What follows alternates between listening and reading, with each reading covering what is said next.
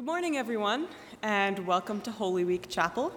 Um, let's stand together and sing number 50 in Sing the Story.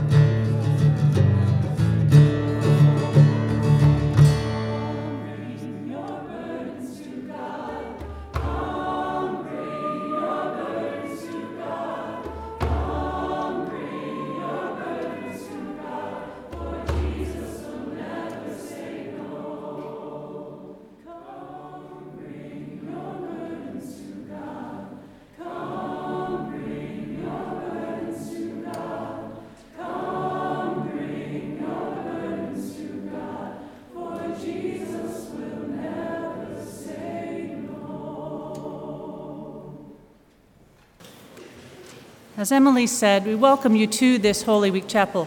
This time I would like to invite Emily uh, Trapp to come light the Christ lamp as a reminder that Christ is indeed present when two or three even gather together in the name of Jesus the Christ.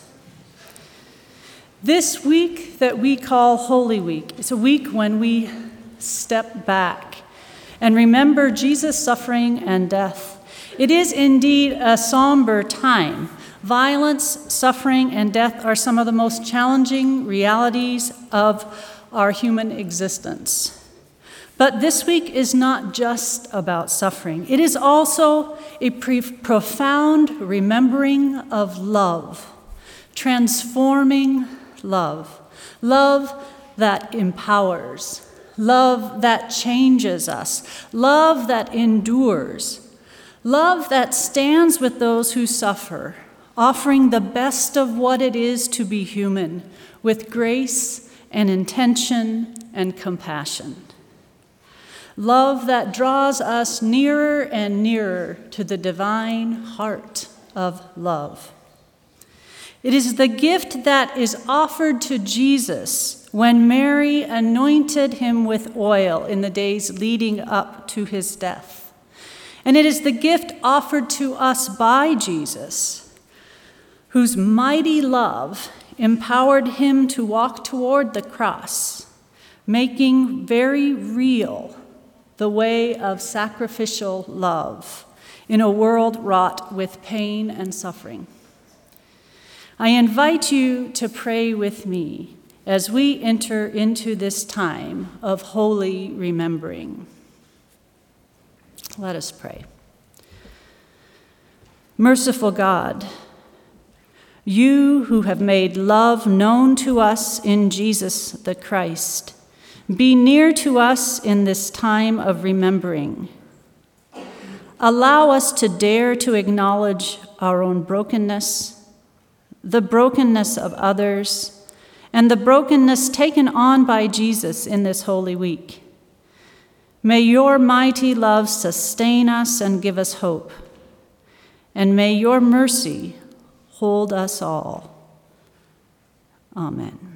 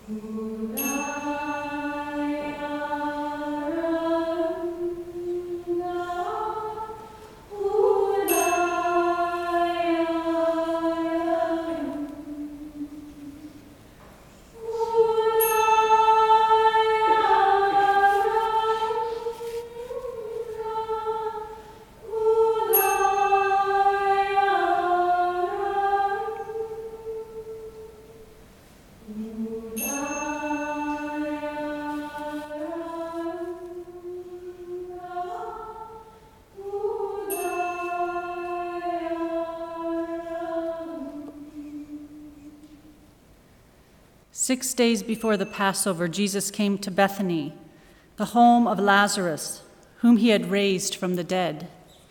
There they gave a dinner for him. Martha served, and Lazarus was one of those at the table with them.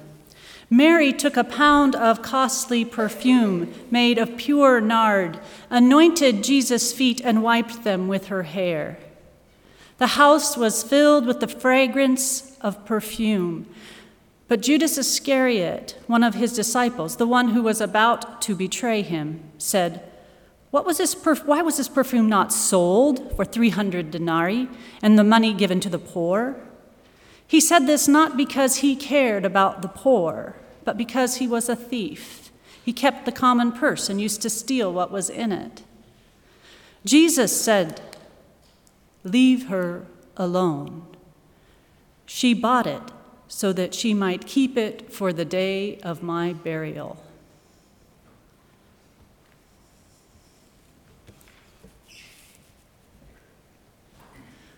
Good.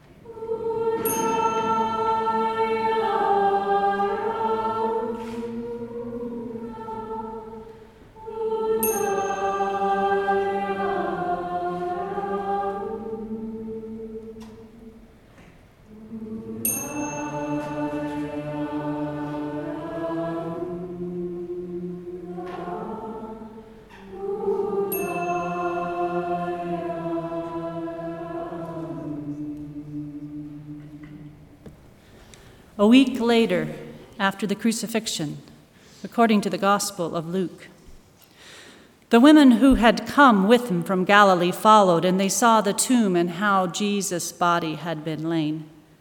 Then they returned and prepared spices and ointments for burial. Let's turn together and sing the story to number 121 Nothing is Lost on the Breath of God. And let's start out by just humming in parts the first time through. And then the first verse we'll sing in unison, and then the second and third we will sing in parts. But we'll start with the humming.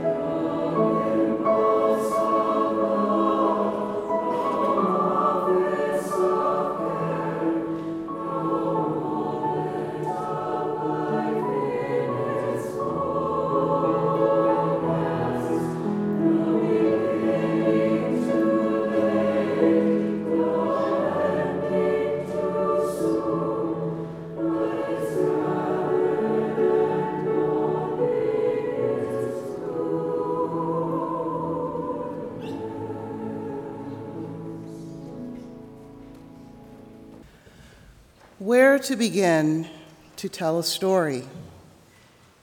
Where does one begin recounting the events of a week such as this? One week. Many details. Where is its proper beginning? Where is its proper ending? How do we frame such a narrative? Of course, the entire story, the big story, begins long before and ends long after this one week. And so we hold this week in the context of one big story.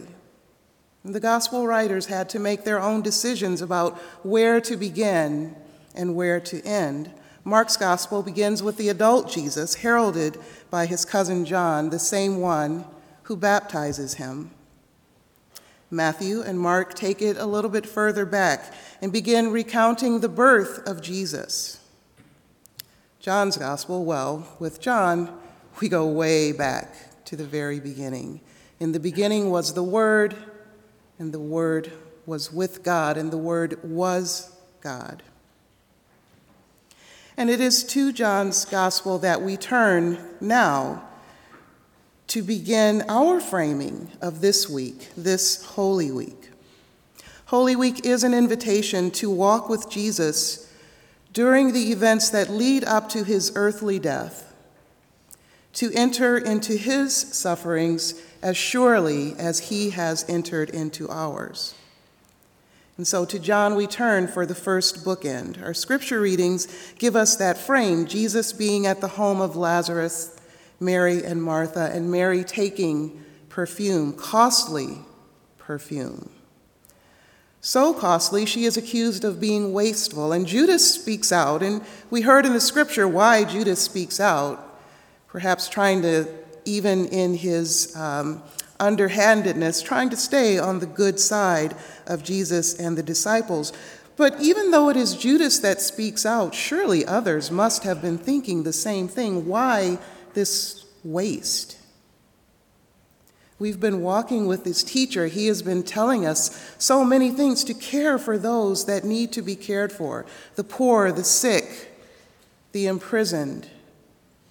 That perfume could have brought a lot of money and taken care of a lot of people. Why this waste? Surely there is better use for such an extravagant thing, something more practical, something more in keeping with our commitment to social justice, good things. Sell that stuff, give the money to the poor, right? Right? Jesus' response must have seemed curious, except by this time you would think that nothing Jesus says could be too curious. But he says, no, no. Nothing is wasted.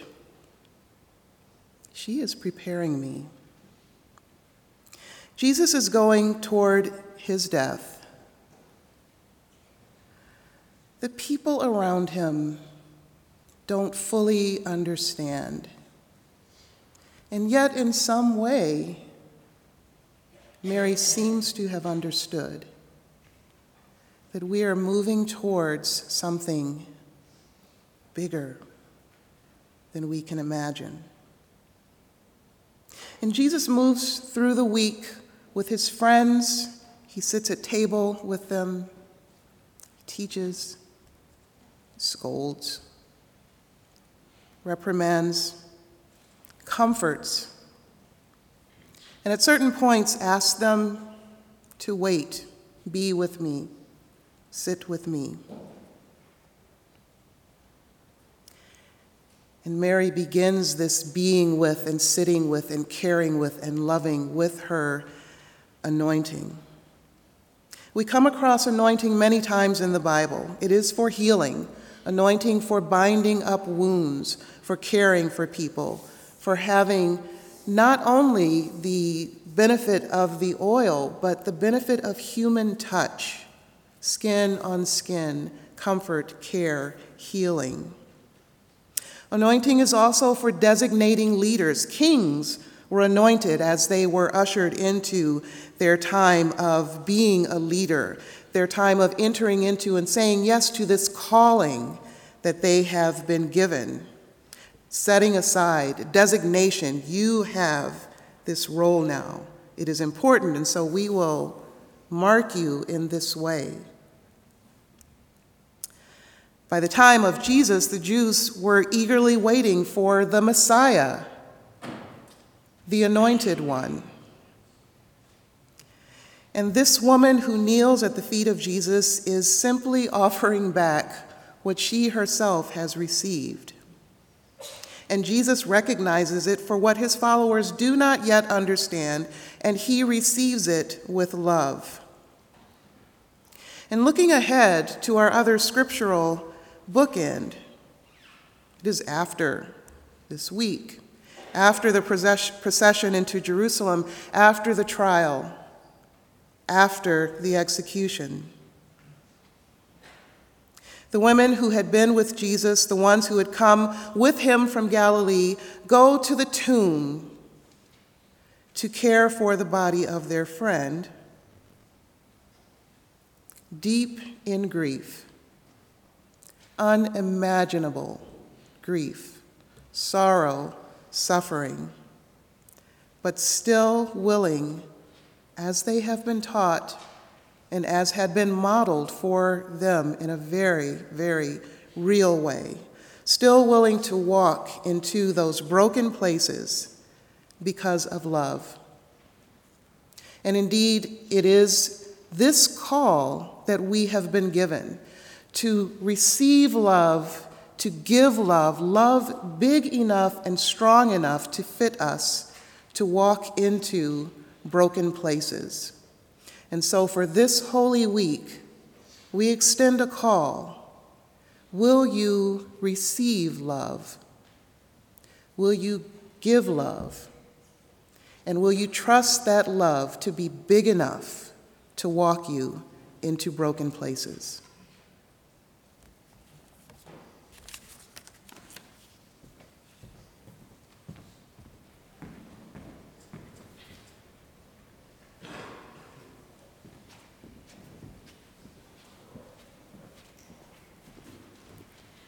Let's turn together in the blue hymnal to 497, Come Ye Disconsolate.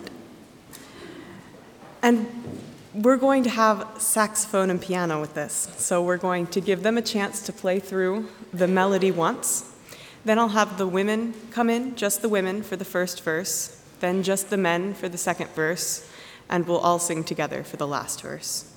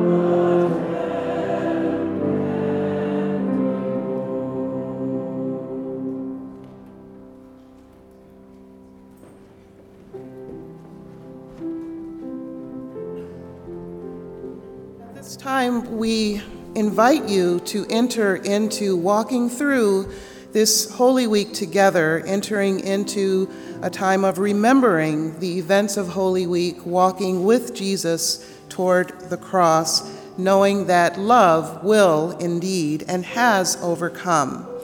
We invite you to come to the station. There will be three of us offering anointing. Uh, we will anoint on the forehead, saying words to you. If you prefer to have anointing on your hand, please extend your hand and you will receive anointing with oil there. So we invite you as you are led to come forward for anointing.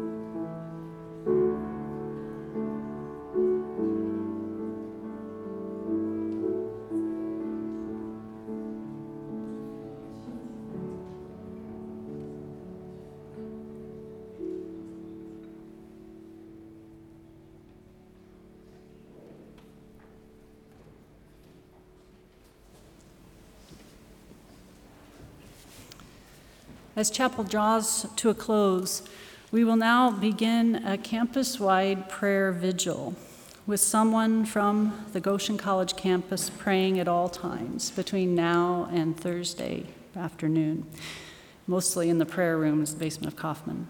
If you haven't signed up or have questions about praying at some point in the next few days, feel free to come to the circle after chapel and we'll have some ministry leaders here and I'll be around. We can answer some questions. As we go, Receive this benediction. Leave this place knowing that you are held by a love that will not let you go. go into the world prepared to stand in the broken places. As you move through this holy week, heed the call of our God, who has made love known to us in Jesus. and go in peace. Amen.